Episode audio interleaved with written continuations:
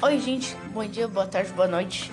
Hoje nós vamos começar aqui mais um, um Quarentena Jornal, falando de um assunto que tá que todo mundo tá ouvindo, né, hoje em dia, que é sobre o coronavírus, o covid dezenove.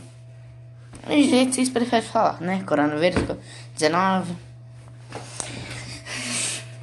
Tem muitos vídeos na internet hoje em dia mostrando os avós tentando fugir de casa, mas é, não é isso que a gente vai falar hoje. A gente vai falar de um assunto que é, que foi parecido, que é a semelhança entre a gripe espanhola e o covid dezenove, que já vamos começar a leitura, entendeu?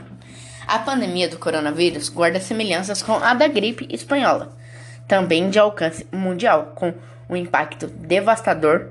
Infectou cerca de quinhentos milhões de pessoas, o equivalente a um terço da população mundial na época, e matou entre vinte e cinco milhões e cinquenta milhões em geral, com vinte a quarenta anos, de mil novecentos e dezoito a mil novecentos e vinte. Demorou muito tempo para acabar isso, né? Deve ter sido uma época difícil.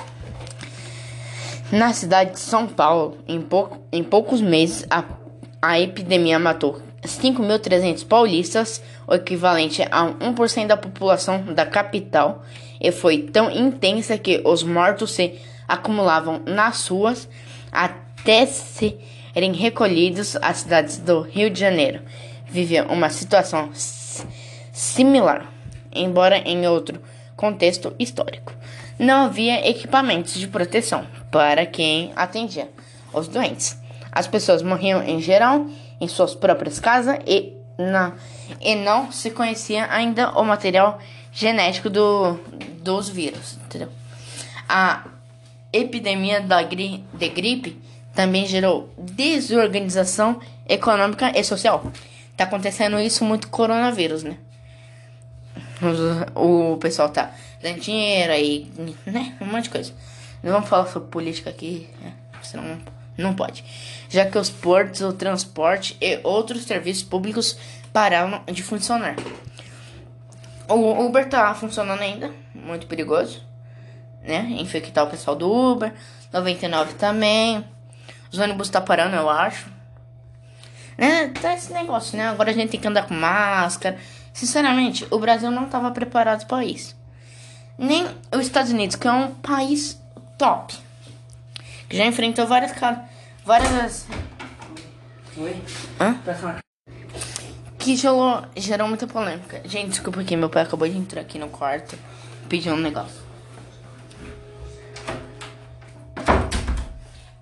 Mas, assim, o que acontece? A gente não tá podendo sair da quarentena.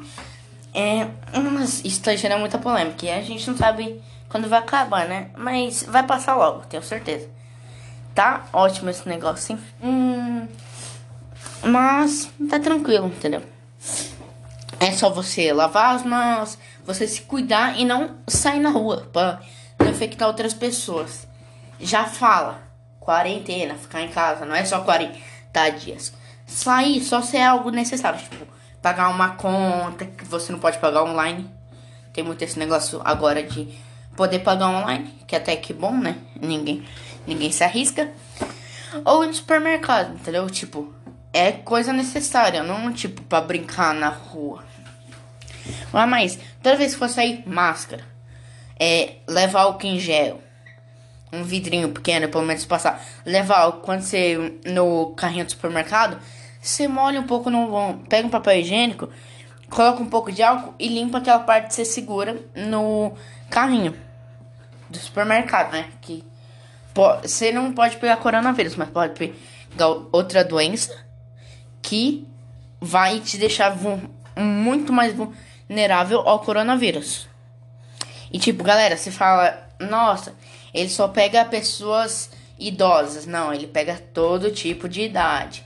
Todo tipo de idade, entendeu? Então, tome cuidado, pelo amor de Deus. Ó, foi anunciado há uma semana atrás que o Brasil foi o maior recorde. Ele bateu, ele passou dos Estados Unidos em mortes do coronavírus. Pra você ter ideia como o pessoal não tá se cuidando. entendeu?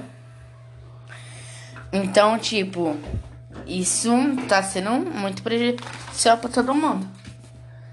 Então, né, vamos cuidar, né? Passar álcool em gel praticamente toda hora. Lavar a mão.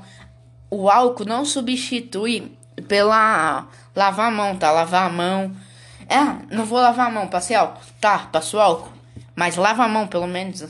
An... Lava a mão antes, depois. Passa um álcool, tá? Os... Esfrega as mãos direitinho. E usa máscara. É isso, a gente tem que se prevenir, né? Pra acabar isso logo. Mas tudo vai ficar bem, galera. Então a gente vai encerrar aqui com um mais Quarentena Jornal. É, talvez tenha mais. É isso, Quarentena Jornal pela semana, pelo mês.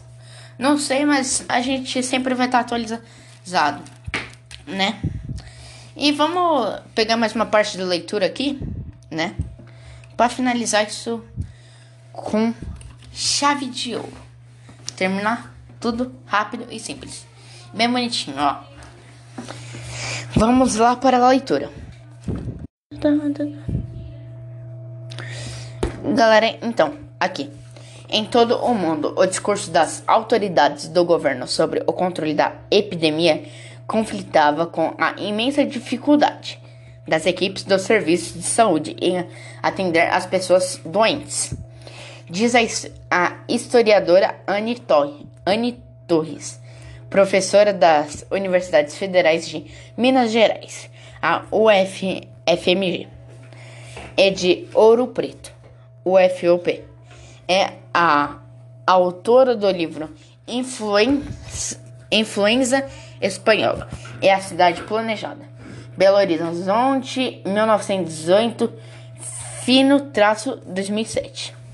Segundo ela, uma diferença entre as duas pandemias é que em mil novecentos e dezenove os médicos diziam que era inef- ineficaz decretar quarentena e fechar fronteiras porque era impossível deter o avanço da doença.